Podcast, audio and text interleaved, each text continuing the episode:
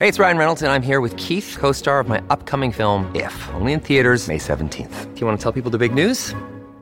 All right, I'll do it. Sign up now and you'll get unlimited for $15 a month and six months of Paramount Plus Essential Plan on us. Mintmobile.com slash switch. Upfront payment of $45 equivalent to $15 per month. Unlimited over 40 gigabytes per month. Face lower speeds. Videos at 480p. Active Mint customers by 531.24 get six months of Paramount Plus Essential Plan. Auto renews after six months. Offer ends May 31st, 2024. Separate Paramount Plus registration required. Terms and conditions apply if rated PG. Welcome to Mind Love Premium, episode 100. Today's episode is all about the first steps to managing your mental health. Well, if your voice is telling you that you're a terrible person, well, let's talk about that. What is the worst thing you ever did? Well, I stole a comic book when I was nine. So this works for thoughts and it works for voices and other experiences. Questioning, challenging, assessing is the reality of this experience, whether it's a thought or a voice, something I should believe or should I just question it? And knowing from your prior vulnerability that when you're depressed, all of our thoughts get more negative, you still don't have to believe them. If this is your first time giving your mind a little love, don't forget to hit the subscribe button. Mind love is a habit, and the more you give your mind that love and intention, the better you'll feel about yourself and your life. Plus, it's really a win win because more subscribers means Mind Love attracts even more amazing guests to bring you their wisdom. So don't forget to subscribe. We can go pretty deep with Mind Love. I love targeting specifics and peeling away layers. But what if you're just starting out? What if you're just starting to accept that you might need a little extra help? Or maybe you've just received a mental health diagnosis and don't know where to go from here. Or maybe you see a loved one struggling and you want to guide them towards some proactive first steps. In my personal journey, I had a hard time with professional help. Therapy as a teen didn't seem to do much. In my 20s, I always thought I was smarter than my therapist because, you know, I was 20. And in my 30s, Sometimes I honestly feel like I've just gone deeper into mental health issues than most therapists. Which I could still argue. I mean, I have interviewed over 350 people at this point, but my higher self would like my ego to simmer the fuck down. And then there was my journey with medications. I honestly felt like I was just flying by the seat of my pants, popping whatever chemical cocktails I was given, and wondering why I only ever felt worse. Tired, numb, or attached and addicted. Eventually, I got to a point where I felt like the system just failed me. And not just me, maybe the whole thing was flawed. And now I fully understand that my journey has created a sort of bias. Because all humans have biases, no matter how far they are on their journey to enlightenment. And one of the ways that I get myself to let go of my addictions or my attachments is to convince myself that I hate them.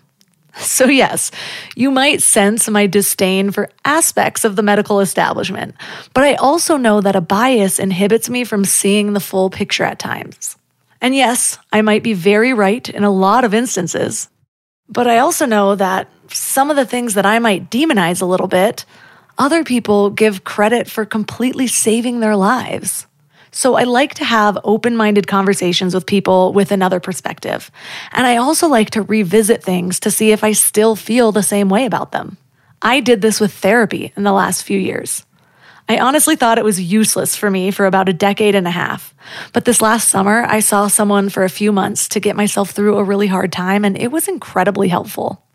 I do not plan to revisit medications, but I've also spoken with some brilliant people who have given me insight to their relationship with them. That was possibly a healthier relationship than mine.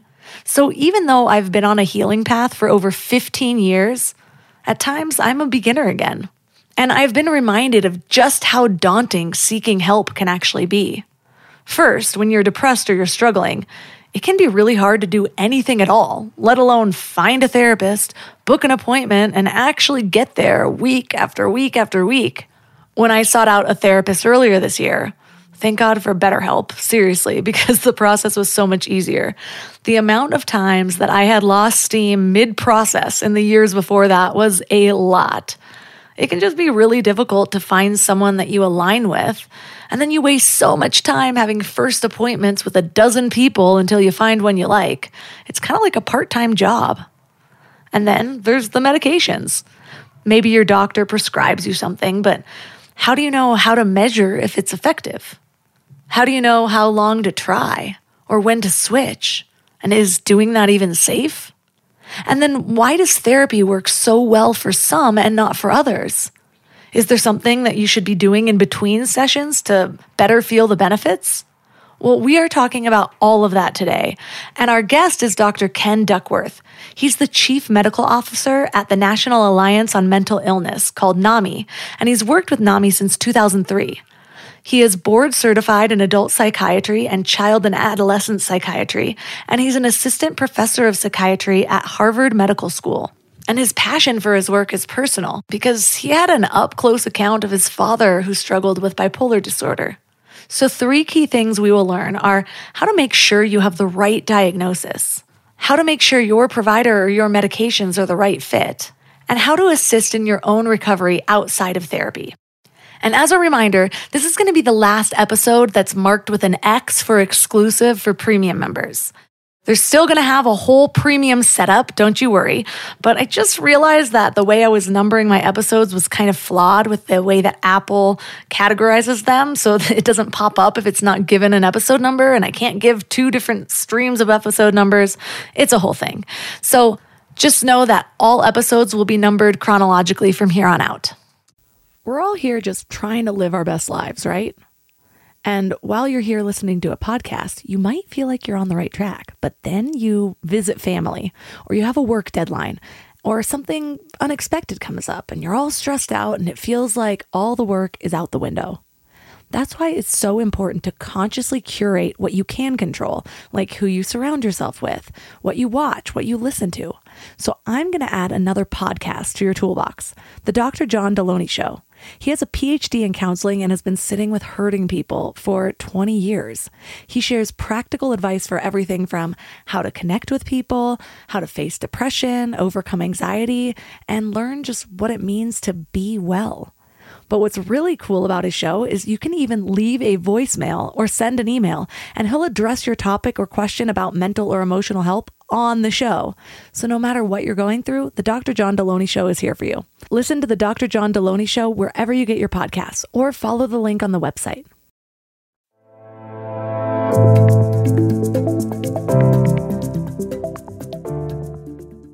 And now let's welcome Dr. Ken Duckworth to the show. Thank you, Melissa. Thanks for having me. So, what inspired your journey into the mental health industry? Well, Melissa, I've run into a lot of professionals who loved people or had their own story, but my story starts. I'm eight years old. I'm in the basement. I'm making a fort out of uh, books and blankets like every other seven or eight year old boy. And my dad is making incredibly loud noises upstairs and is dragged away by the police. I, you know, that was my last kind of scene of him. We're then in a U-Haul driving to Michigan. We had been living in Philadelphia where our family had been for generations. And uh, we're in this U-Haul and I'm in second grade. And I'm like, I think there's some connection between my dad and this U-Haul. And uh, so, of course, I grow up in Michigan. I've come to love college football, polite driving, public education. You know, I have Midwest feel to me. But I was very impressed that you could move a family 300 miles, but you couldn't talk about it. And uh, this is the 70s and the 80s. Things are better now, but they're not better everywhere, as I've come to really learn. And so I decided to become a psychiatrist, not because I was good at science or calculus, but because I really loved my dad, who was a lovely, generous, kind person who was also very ill. Not every other summer, he would get very sick, hear voices, get manic, be hospitalized. So thought to myself, I'd be in a bookstore, Melissa, and I think like, okay, I love a memoir, love me a memoir. I, you know, I'm a psychiatrist. Textbooks are great. I was looking for a book that had kind of integrated practical advice, the kind that I needed and my family needed. So that was kind of the idea of why I got into this and the reason that I wrote this particular book. I was always looking for lessons that other people had learned. And I felt like we hadn't really tapped into kind of the collective wisdom of other people. People use their names in the book, Melissa, which is another radical thing, which goes back to the original problem, which is nobody talked about my dad's illness when I was a little boy. So it's full circle in several different ways. That just relates a lot for me. I we had mental health issues growing up and but not really words for them. Like I don't even know if if yeah. people were diagnosed, but there were some pretty severe ones. I mm-hmm. my uh, my grandfather ended up uh, committing suicide right after he killed my grandmother when he oh, wanted so divorce, sorry. and oh. and I never met them because this happened before I was born. But they had eight children, and all of those children were clearly affected. Which one of them was my dad, mm. and I remember kind of growing up with that story looming, mm. but not really knowing how it could or might affect me in the future. Mm-hmm. And a lot of those family members kind of split up at that time. They were children. And so my dad was the oldest, he was 18. So he kind of went on his own. But the other mm-hmm. ones split up uh, into two different families who would take care of them. One of them was doing it more for the money. And so they didn't feel wanted. And mm. so they all kind of ended up having their own unique struggles, but yeah. feeling very much alone in all of those struggles. Yes. And then, even when I started dealing with mental health issues later on, it's funny because I went through the therapy and the medications and then eventually the self help. And I still never really thought to wonder how that might be related to my mm. grandparents, like what my grandpa was struggling with, or mm. or what that had even then passed down to my dad. And I, I think maybe it was because growing up, a lot of my family was so religious oriented. It was just like, oh, give it to God, you know, mm-hmm. not not like mm-hmm. there was, and that can be helpful for some people, yes. depending on your beliefs, to feel like you're supported by this bigger yes. thing. But I think for me, it, it made me feel really helpless. Like yes. it wasn't until I was an adult that I learned that there were some things that maybe I could do mm-hmm. on my own rather than just hoping I'd That's fall right. and be caught in this giant God net. That's right. I interviewed a couple people that remind me a little bit of what you went through. One was a woman who said she had four generations of depression in her family, and a great grandparent had died by suicide. A parent struggled tremendously with depression. The woman I interviewed lived with depression and volunteered for NAMI. And then her son, not surprisingly, also had depression, and he can talk about it. And so she described kind of how the generations have made some progress in being able to have the conversation. So it reminds me a little bit of what you went through in terms of both the trauma you went through and also kind of the ability to make sense of it and talk about it. Why do you think that sharing is so helpful? Because on one hand, it you could assume that maybe people are then just sharing their misery and it, it could grow from there. I read a study recently about people that had survived 9 11 they were doing a study on like who was able to move through it and who was mm-hmm. able to kind of felt stuck in it and and they actually found that despite a lot of common beliefs that talking about it could maybe get you to stew in that story over and over again and never quite get out of it. So, what's the difference? Because, on one hand, sharing can be very helpful for people, and on the other hand, it, it can keep people where they are. Is there a way to talk about your experiences that moves you to one camp rather than that, like sitting in your misery camp?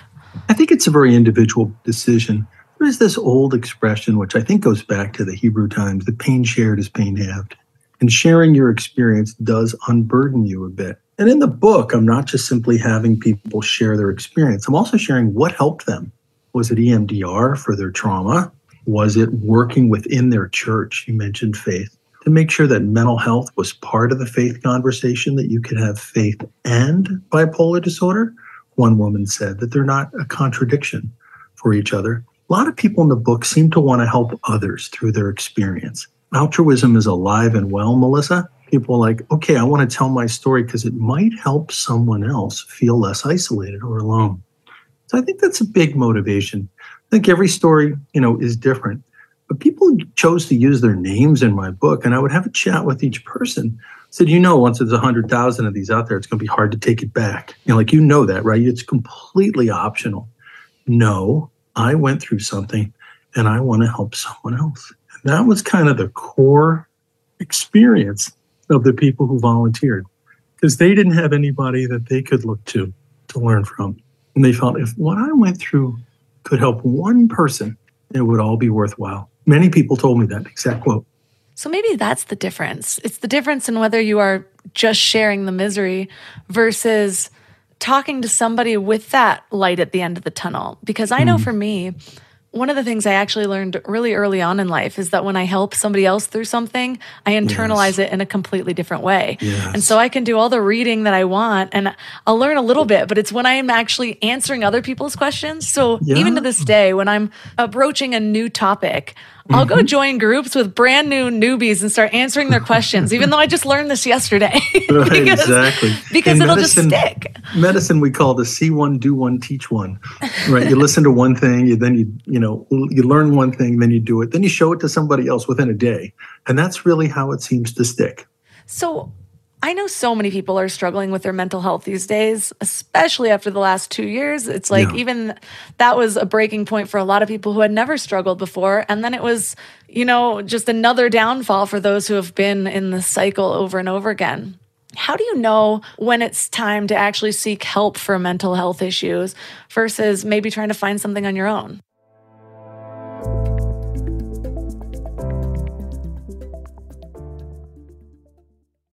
I'm constantly sharing with my clients to stop searching in life and instead start aligning. It's true with purpose, with relationships, with higher versions of yourself, and it's also true for hiring. The best way to search is actually just to match with Indeed. Indeed is your one stop hiring platform with millions of job seekers visiting every month, and their powerful matching engine helps you find quality candidates fast. Plus, Indeed lets you schedule interviews, screen applicants, and message candidates all in one place. But Indeed isn't just about speed, they also deliver quality. According to a recent Indeed survey, 93% of employers agree Indeed delivers the highest quality matches compared to other job sites. I love Indeed because it makes hiring so much easier. I'm all about alignment in all areas of my life, and that includes people I hire to work in my business. So I need a hiring partner that makes it simple to find candidates with the right skills. And that's Indeed. And what's really cool is Indeed's matching engine gets smarter the more you use it, learning from your preferences and over 140 million qualifications. Plus, I love that I can do all my hiring in one place. It's just one less thing to keep track of between all of the other things. So join over 3.5 million businesses worldwide who rely on Indeed to find great talent fast. And listeners of this show will get a $75 sponsored job credit to get your jobs more visibility at Indeed.com slash mindlove. Just go to Indeed.com slash mindlove right now and support our show by saying you heard about Indeed on this podcast. Indeed.com slash mindlove. Terms and conditions apply. Need to hire? You need Indeed. And now for another episode of Lies We've Been Told About Our Health. We've all heard we need eight glasses of water a day, right? Well, hydration isn't actually about water intake. It's about the balance of water and electrolytes so that our bodies are actually absorbing the water instead of just passing it through. A lot of people go for those sugary sports drinks, but let's be real, those do more harm than good. I've found a better solution Element. It's a zero sugar electrolyte drink that's all about effective hydration. Each pack gives you essential electrolytes like sodium and potassium without the unnecessary additives found in other drinks.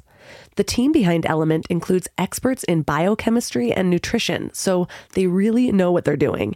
And it's not just for everyday use either.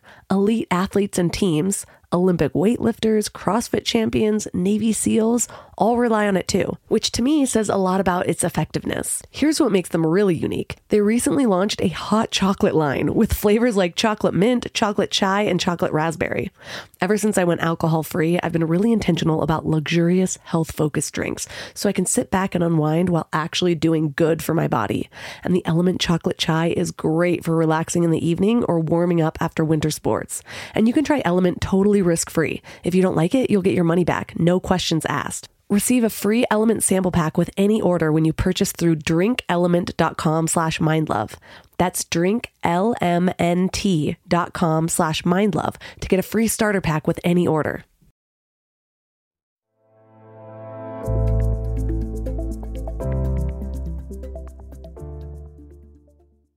How do you know when it's time to actually seek help for mental health issues versus maybe trying to find something on your own? Yeah, there's a lot of suffering in life that is not mental health. Suffering that is short term doesn't impact your functioning would be examples of things that people go through that may or may not require a mental health assessment. Kids have different learning styles. You know, they're going through things. It doesn't mean they have a mental health condition. So when I think about it, is there's a series of screening tests that are out there in the world. They're the same ones that you would take in your doctor's office. That's the PHQ-9 for depression, the GAD-7 for anxiety. There's a trauma scale. And these are not diagnostic. So, Melissa, when you go to CVS and you take your blood pressure and it says it's 200 over 120, that's not your blood pressure, but you know something's up and you should follow up with it. So, that's kind of how I think about these screening tools. These are all available through Mental Health America. And it's one way to get a ballpark understanding of how things are going. Obviously, when you see your primary care doctor or your child's pediatrician, these are heroes in the American mental health system people trust their primary care doctors and their pediatricians, and they know mental health. Probably there's some estimates that a third to half of all primary care work relates to mental health directly. So that's another way to do it. But the way I think about it is functioning problems over time, weeks, not days or hours, and severity of symptoms. So if you're only sleeping two hours a night for weeks at a time, you know, that's something to really attend to. When I was seeking help for mental health issues in my 20s, I did ask my general practitioner. Mm-hmm. And the, I find that there's a lot of flaws in that. For me, mm. it kind of left me a little bit jaded because mm. It's very rare that I've seen a doctor that spends more than a couple of minutes in that room with me. They have so much pressure on them, yes. Yeah. And the amount of times that I would say 90% of the doctors I've ever seen, like, they need an acting class or something to make it look like they're interested, like anything, rather than just like, oh, new input, let me output what right, I know, let me prescribe this. And we know that so many of these things are overprescribed. Yeah. And some of the things I've read have attributed that to it being the general practitioners that are doing the diagnosing because they don't know well enough. They haven't had a 60 minute conversation right. several weeks in a row to really find out what's going on. And and I've, there's also been a few episodes that have come up where people have talked about the downfalls of the DSM or really yes, the, the gaps of it. And I know you touch on that in your book as well. I find the whole thing humbling. And I know you had the woman who wrote the book about being misdiagnosed in large measure by her primary care person. What I would say is if you're coming back to a primary care person a second time, you should consider seeing a mental health specialist. Is a person who's gotten more training in making a diagnosis and has the time, as you said, Melissa, to listen to you and make an assessment. Primary care serves an important function. Some people are pretty straightforward. They respond to simple interventions, but the more complex it is, the more important it is to see a mental health professional. And so, if you are then prescribed something. How do you assess like is this actually working for me versus not? Because almost every medication has also different side effects. I remember one of the first depression medications i was prescribed. It took me weeks to even realize but i was like oh my gosh this is making me sleep all the time. I just thought right. i was in college you know? Right exactly yeah. I thought it was a few all-nighters in college. Right so when you get a prescription for a medicine, you should have an understanding of what symptoms you're trying to address. So, what are the target symptoms? So, if the target symptom is a lack of energy, concentration, feeling teary all the time, those are things that you should keep an eye on. Again, the field is not full of biomarkers. You can't do a blood test and say, you are less depressed, you are less anxious, you are less manic. So it does require require some kind of self-observation and observation with people who love you, if you're open to that, and with practitioners. So I think it's freely uh, admitted all medicines have side effects. And I think that it's very important to recognize that when you're taking a medicine, you're taking it for specific reasons. You're trying to help with specific target symptoms. So one of the things I encourage people to do is let's say, let's look at the target symptoms. Is it voices? Is it the feeling of uh, feeling manic, feeling high, feeling like my judgment is poor and I'm doing impulsive things that I wouldn't usually do.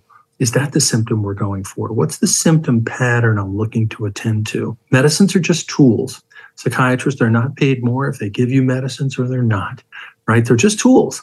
Just as psychotherapy is a tool, right? Neurostimulation is a tool. These tools should be working for you. You shouldn't take a medicine if you don't understand why you're taking it. And you shouldn't take a medicine if you're having a lot of side effects without talking to somebody and making sense of them. And so say you you decide this medication might not be right for me. It's not really treating these specific things that I wanted or maybe the side effects are stronger or like more impactful than what you were hoping for. Yeah. And you want to try something else. How long do you recommend being on each one to really get a feel for them? And then does there need to be a gap between medications to like let it out of your system and start a new one? Yeah. Well, my strategy is I really try to create a relationship where a person tells me that they've stopped taking their medicine. Uh, it's common for people to stop their medicine and not tell their practitioners that they think that I think that they're supposed to be doing what I tell them. I'm trying to listen to them and work with them. And the whole idea is I'm only trying to help you solve whatever concern you're attending to. So the first thing is to create enough of a relationship with your practitioner that if you're not taking your medicine, you tell the practitioner. And the practitioner then doesn't say, You are bad, you're not taking your medicine. The practitioner says, Okay, that's really good to know. When did you stop it? What were the side effects you were having? I wonder if there's a different approach that we could take together. Do you want to do more psychotherapy, either with me or someone else? Is there an alternative approach that you might feel better about? Right? So, this is the problem solving. So, people are not biological boxes, right? We're trying to problem solve. Let's just take depression as an example. There's probably several kinds of depression at a biological level. We're viewing their description, you know, people's description of it. We don't have a biological handle on it underneath. There's a lot of research being done to get us there, but we're not there. So what I say to somebody is, okay, that didn't work. Duly noted. Let's, if you want to try another medicine from a different class to address these specific symptoms, sleeplessness, hopelessness, even suicidal thinking, let's take on a medicine from a different class, one that have, might have different effects and side effects. So we're still not at a place where we can do precision medicine, Melissa. We're not there where you can draw a blood test and say, oh, you need medicine B. We're not there yet. And it's important to just be honest about that. So recently in the news, there was a bunch of trending articles on almost every news site that talked about that the theory about a chemical imbalance in our mm. brains with depression is not true. And some of the articles, depending on the source, gave that different meanings than other ones. Yeah. And some of the meanings, or at least the questions that were coming up for people, was well, what are these medications even doing if it's not treating some sort of chemical imbalance? Right. How would you answer that? So there's a hundred billion neurons in the brain. And the idea that it's a chemical imbalance that, for instance, has you light on one or two neurochemicals is a simplification. So it's a metaphor. It's one way to understand it. Just as people might say, okay, the brain is a computer and we're trying to reset it by doing neurostimulation or even shock treatment. We're trying to reset your computer. What are we doing? We're using metaphors based on things that are in our lives to try to make sense of it. The truth is, we don't really know how medicines work. That's the truth. There are theories, there's a lot of theories, but we can't really say. What was interesting to me in that study is it didn't say that they didn't work. It also doesn't say that lithium is ineffective. It also doesn't say that antipsychotics don't help with voices. We have to be humble about the fact that we don't really know how treatments work. We don't really know how DBT works, which saves lives. It's been randomized controlled trial. It's a coping strategy for people who self-harm. How does it work neurobiologically? Well, people learn new behaviors. They learn alternative coping strategies. How do you understand that on a neurobiological level? I think it's above our pay grade. We do know that these things work, though, for most people most of the time. And to me, I've never been a big one on the chemical imbalance theory or the resetting your computer metaphor, because I always felt like once you hit 100 billion neurons, it's just so complicated, the number of connections. It's just so complicated. What we observe is these treatments often work for many people some of the time. And that's what we have. So I never went long on the metaphor, but I think it was one way to explain it to people to simplify it. Yeah, that makes a lot of sense. One of the things that I'm not sure if it was in that actual study or maybe just one of the sources that I had found, it was also linking information that a lot of people who end up on, well, people that are prescribed psychiatric medications actually have higher rates of suicide. But part of me was questioning, wondering, is it maybe just those people that are also at the point in that journey of being prescribed, or is it related to those medications? What do you know about that? More people come to me in my office, you know, with suicidal thinking than I meet while kayaking or hiking. Right. So there's a there's a selection bias. People come to mental health practitioners because they tend to be living with an experience that is problematic for them, and it may or may not increase their rate of suicidality. So we know that there's a couple things that absolutely reduce the rate of suicide. Lithium carbonate, which is a medicine to treat bipolar disorder, which probably saved my own dad's life. Clozapine is an antipsychotic. I participated in a large international study showing that people with schizophrenia are much less likely to die by suicide if they take that medicine. In DBT, the psychotherapy that I just measured, Dr. Marsha Linehan of Seattle studied that in a randomized controlled trial, which is an amazing thing that that IRB let her do, took highly suicidal people and randomized them to psychotherapy as usual or my turbo coping strategy based psychotherapy. So those are the three interventions that we know help people reduce the rate of suicidality. Antidepressants don't have that strong of a track record. So there is a black box warning for uh, young adults and teenagers. The concern that a tiny percentage of people are activated in some way, maybe into a manic state, and it increases their rate of suicidal risk. So these are again just concerns that people have raised. Countries that did the black box warning, and this is Holland and the United States, since they did the black box warning, fewer medicine antidepressants are prescribed. And we've also seen a correlation, not a causation, that the suicide rate has increased.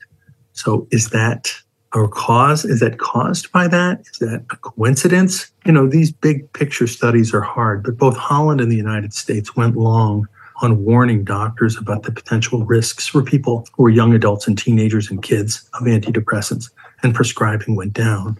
And over those years, suicidality went up. But I can't tell you it's because of that. That's Especially if we're hard. judging in the last two years, because yeah. so much has changed. That's more than a black box. So much has changed. So you know, it's it's a very humble line of work.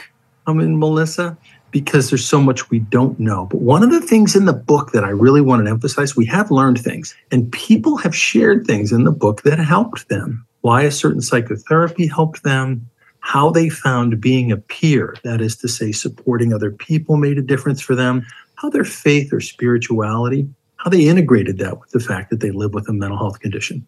People found all kinds of ways to cope and help themselves. So I found that not very many of them got stuck on the fact that we don't know enough about why the treatments work, why these illnesses exist, why we call them mental illnesses and mental health or brain disorders. People don't get bogged down in that. People wanted to help other people. Here's what worked for me. Here's what made a difference for me perhaps you could learn from what happened with my experience. When you look at the people that were able to move through or past their illness, after interviewing all the people that you did, when you see the people that were able to move past their illness or live a happy, healthy life versus those who got stuck in it, did you see any common threads? Like, what was the difference?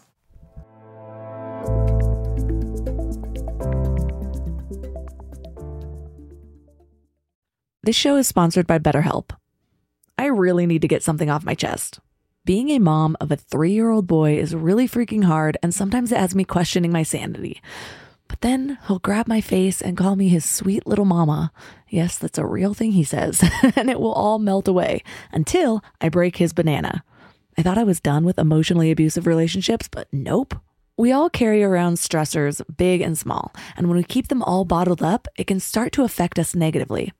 Therapy is a safe space to get things off your chest and to figure out how to work through whatever's weighing you down. For me, just talking things through is hugely helpful, but it's so hard finding friends and family that are unbiased or non judgmental. And therapy isn't just about dealing with major trauma, you know?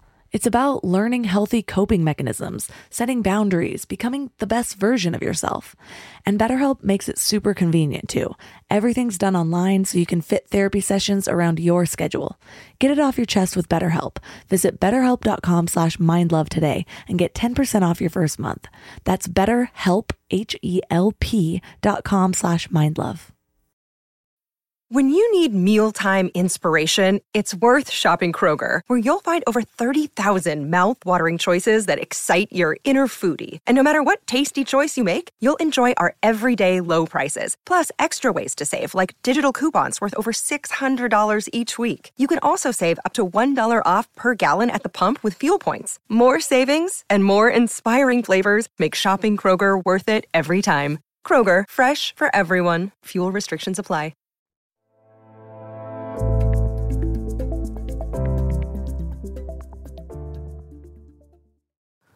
After interviewing all the people that you did, when you see the people that were able to move past their illness or live a happy, healthy life versus those who got stuck in it, did you see any common threads? Like, what was the difference? Melissa, I'm a rookie book writer, never wrote a book, but you write a book proposal and you say, These are the things I'm going to discover. These are the things I'm going to discuss. This is the idea of the book. I'm going to talk to real people. And a chapter I didn't have before interviewing people is now in the book called The Power of Peers and Community. So many people talked about learning from other people. It was very profound. And this could happen in a clubhouse, in a pottery class, in a support group, whether it's NAMI or DBSA or some other support group, that people found that the peer experience was much more powerful than I had been taught as a doctor. So, what I was taught as a doctor is the things we do are the things that are really helpful. And what I learned is those things are still true. And people also learn a lot from each other. Several people told me that when they went to the hospital, the thing that benefited them the most were the people they chatted with in the day room. That never occurred to me as a doctor because I was never taught that was really a therapeutic element. I thought it was what we were doing or how we were engaging their family. And those things aren't either or. But I think the power of peer relationships was one of the biggest takeaways for me in the book. And many people discussed it. And this is also true of families, Melissa. Families want to learn from each other. Families don't want to feel alone either. And the power of learning or listening, talking to another family who's been through a similar journey is so powerful. Yeah, I was thinking about my family, and they don't like to learn from each other. mm. no, it might just be me. I can be overwhelming. I'm always learning and then sharing, and I just see their glossed over face. but it reminds me of uh, I've when my dad was going through cancer, and I've had some friends going mm. through cancer some of their greatest support systems are the people that they meet in those chemotherapy rooms. Yes. And some of those people have become best friends. And mm-hmm. it makes you wonder, though, how possibly setting up a doctor's office differently. Like, if is there a waiting room? Can you make it more social? Can you put the chairs in a circle? It's with- a really, a really good question. I'm sorry your father, you know, went through cancer. One of the things that I was impressed by, so I had cancer when I was a young man, and I was so impressed at how great the attitudes were. Ken, you are a hero here's a casserole. Can I sign up to help you? And uh, I thought with mental health, we still don't have that. People really don't drop casseroles off. They really don't say you're a hero. They really don't drop you a card. They really don't. So somehow, medical things like cancer, and again, I'm sorry you went through that, and I'm sorry I went through it. I'm sorry millions of people go through it. It seems to have a better status in our society and things like bipolar disorder, depression, schizophrenia, addiction. People seem more comfortable talking about it.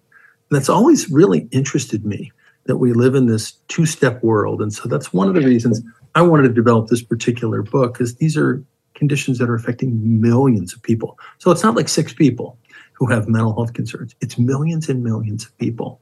And I thought, if you use your name, you're telling people that you don't have to be ashamed of this. It's ordinary right? And that's what people did throughout the book. That's one of the reasons the feedback I get on this podcast. I'm very open with my own personal mm-hmm. experiences. And like we talked about earlier, part of it is because this is my therapy. you yeah. know, I learned something and I like to share it in different ways. Talk about what I'm currently learning, talk about what I have learned learned because I learn as I do that or or I'm the messages or the the understandings are more instilled when I'm actually doing those things. Mm-hmm. And it also takes this willingness to be open because I yes. realized for a really long time, I was open to sharing, but I wasn't as open to receiving. Mm. And I think that a lot of people are affected that way we don't like to admit our vulnerability and not having the answers. And we don't like that feeling of the person next to us who was our peer just a second ago now being our teacher in some mm. way. Mm. How do you recommend people that are struggling become more open to that? Because I have found, I mean, when I was going through depression, that was the most shut down period of my life. Yes. So it can be extra difficult to kind of open up to that community support. Well, first of all, the best doctors are the ones who will say, I don't know. So that's just one little factoid, right? They don't really teach you that in medical school. They fill you full of information, but they don't actually say it's okay not to know. Because the truth is, a lot we don't know. So when a person's depressed, right, they're struggling with energy and activation. So it's not really fair to say to them, well, why don't you just go out and exercise and join a support group, right? The idea is at some point along your journey, depression recurs for about half of people. We don't know why. Like you have an episode of depression, half of people will have another one. We don't know why.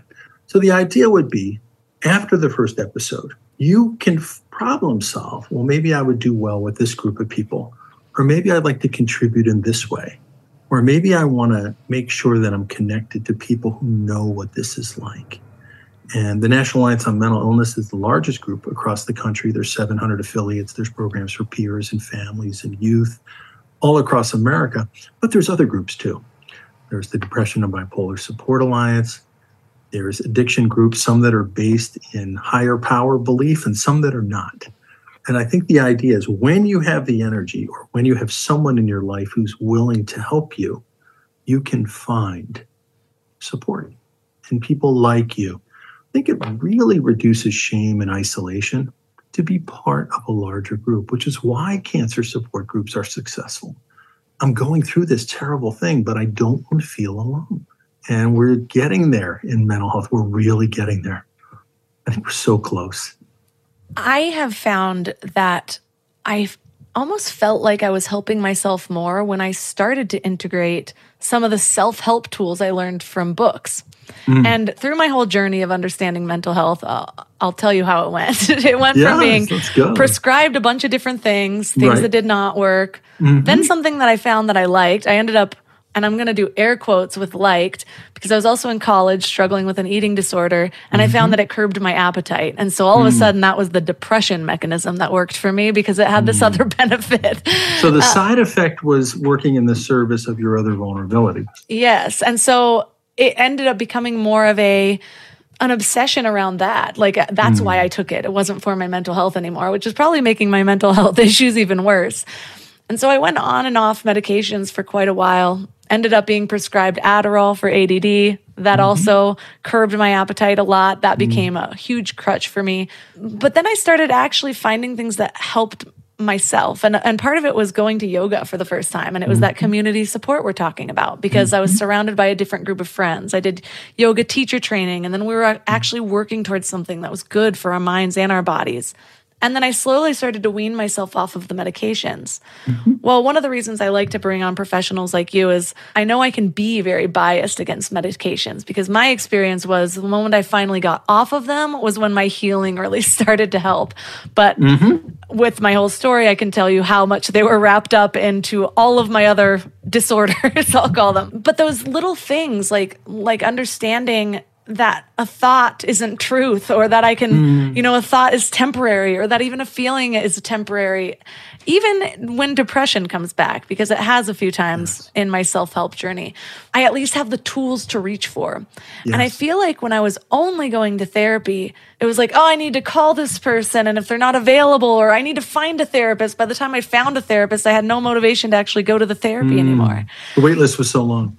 and so, what things do you recommend doing right. in conjunction with those, yes.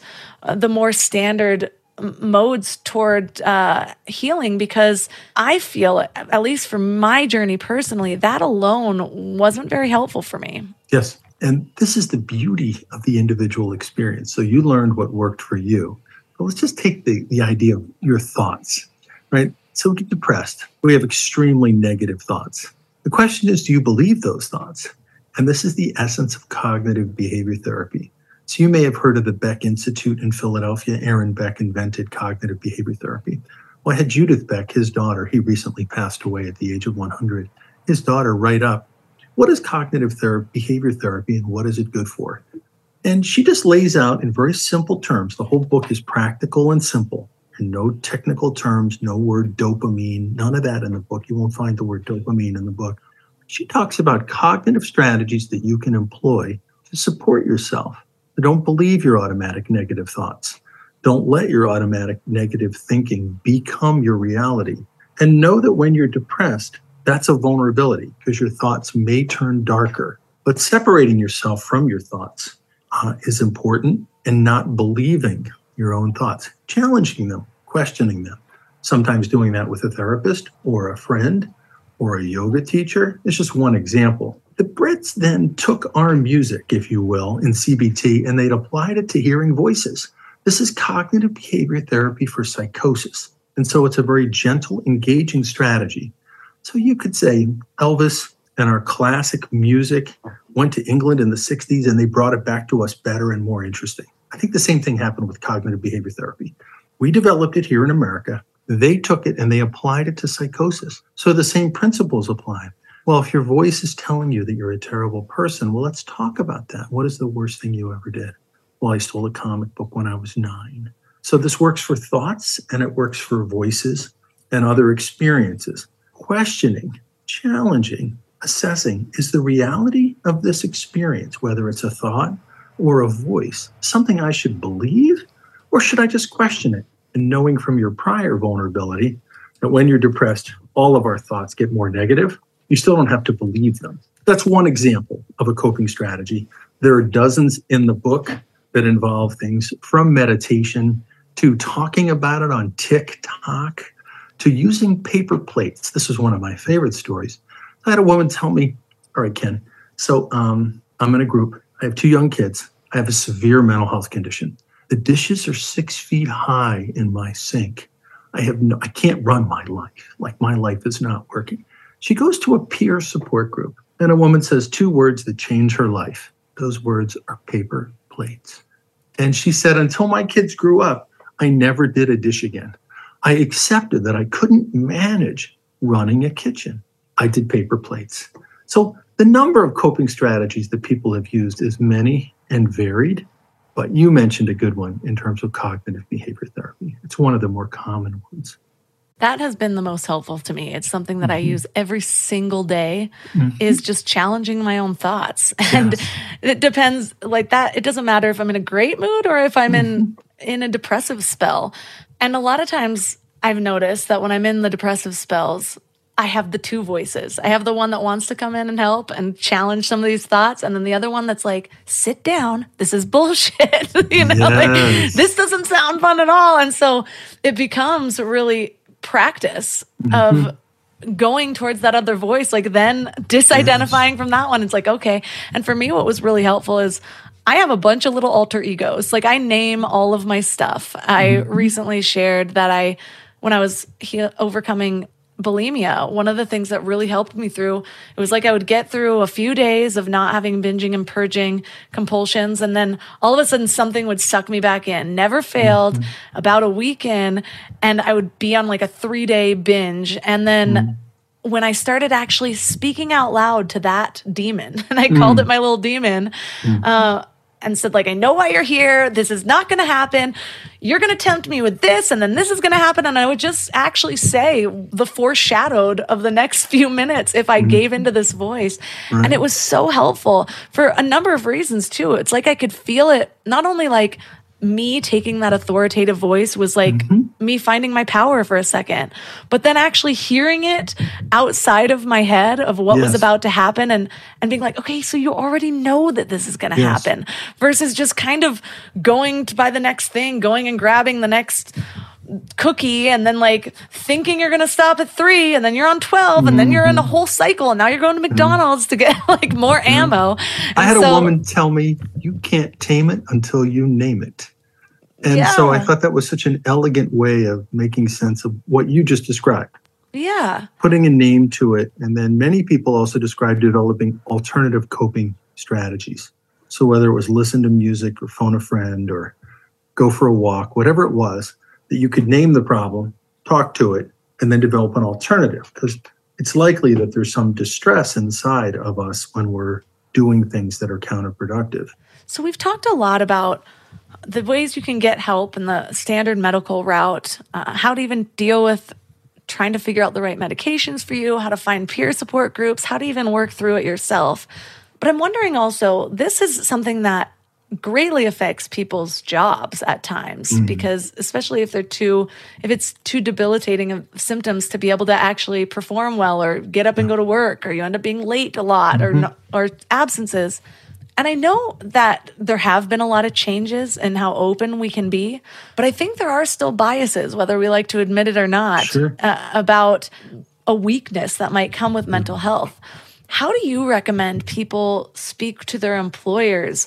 Maybe right. treading the waters to see how open they are first with right. things? Or well, I don't think it's a simple equation. I don't think you know. I happen to be a fan of people sharing their stories, but I do not recommend that everybody share their stories.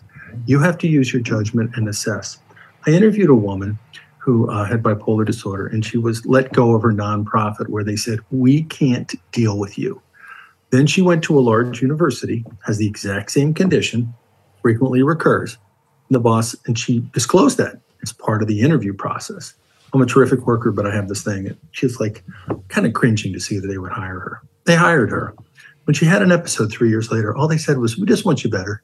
Take good care of yourself and come back. So she had decided to share this in order to learn. She didn't know what an accommodation was. So I had one of uh, America's best lawyers write the questions what are my rights in the workplace and in housing? And you can ask for things like accommodations. You still have to be able to do the job. But for example, if night work is problematic for your sleep schedule, for your mood disorder, you can ask to work on the day shift. That's an accommodation that you can ask. Now, if they don't have spots on the day shift, that may not be effective. But the Americans with Disabilities Act gives you the right to ask for workplace accommodations. And that's something many people don't know about. It's one of the examples of things that I like in the book. So she basically found a way to keep a job having a serious mental health condition. And she's found a place where she is celebrated for who she is and they support her when she needs help. I feel like that would have so many benefits aside from just the accommodations because then you feel like you're in a supportive environment. You yes. feel you don't feel like you're so disordered or abnormal that you don't fit in and you've got to hide this thing. So I'm always an advocate for saying to follow that, to to find where you belong and to, and to listen to that inner voice and actually mm take its directives when you feel like, okay, this isn't a fit anymore. What can I do? And yeah, it's scary. Right. And yeah, there are steps in between that. But for me, it's always mm-hmm. been so worth it. So thank you for all of the tools that you included in this book and to this podcast interview.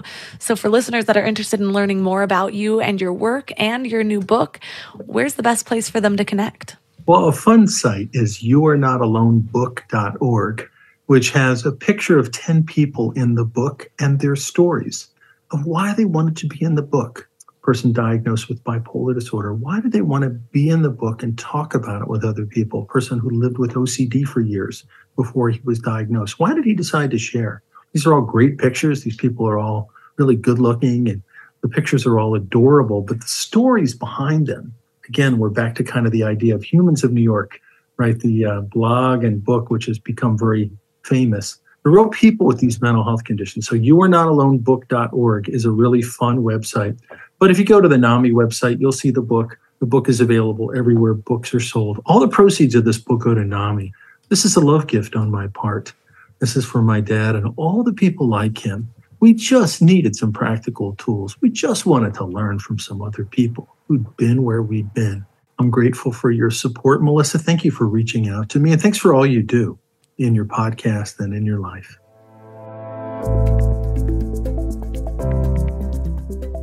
All of the links for this episode will be at mindlove.com slash x100. So I'm not really going to give you a typical challenge for this week because depending on where you are in your mental health journey, you can have one of a hundred different challenges. But what I'll encourage you to do is to take the next step. I know it can be so hard to take a step if you're struggling. Take a step anywhere, even just physically to the bathroom if you're anything like me. And I know how easy it is to kind of teeter out mid process. I mentioned earlier how I had just lost steam mid process dozens of times. I would go searching for a therapist, and then I'd call a couple, and then I'd leave messages, and I wouldn't give callbacks, and sometimes I'd just stop everything right there.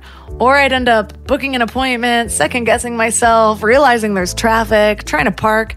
Yeah, it's a whole thing. But with almost any goal in our life, it's those first steps that are the hardest, and afterwards you build momentum. Now imagine if you found someone you really like to talk to, or if you feel your intuitive pull to try a medication for a while, imagine if it actually really helped you. If you are struggling, imagine for a moment that there is a possibility of you not feeling the way that you do right now. If your life was enjoyable and you were excited to wake up and get out of bed again, what would that be worth to you? And just know that there will always be a little voice that's going to negate everything that you say. Like, nope, it's not possible for me. No, I am never going to find someone. Nope, therapy's not for me. Nope, this is just my life. That is what your brain does. That's what all of our brains do when we try to go accomplish anything. It tries to talk us out of it. It's the negativity bias that is there to keep us safe.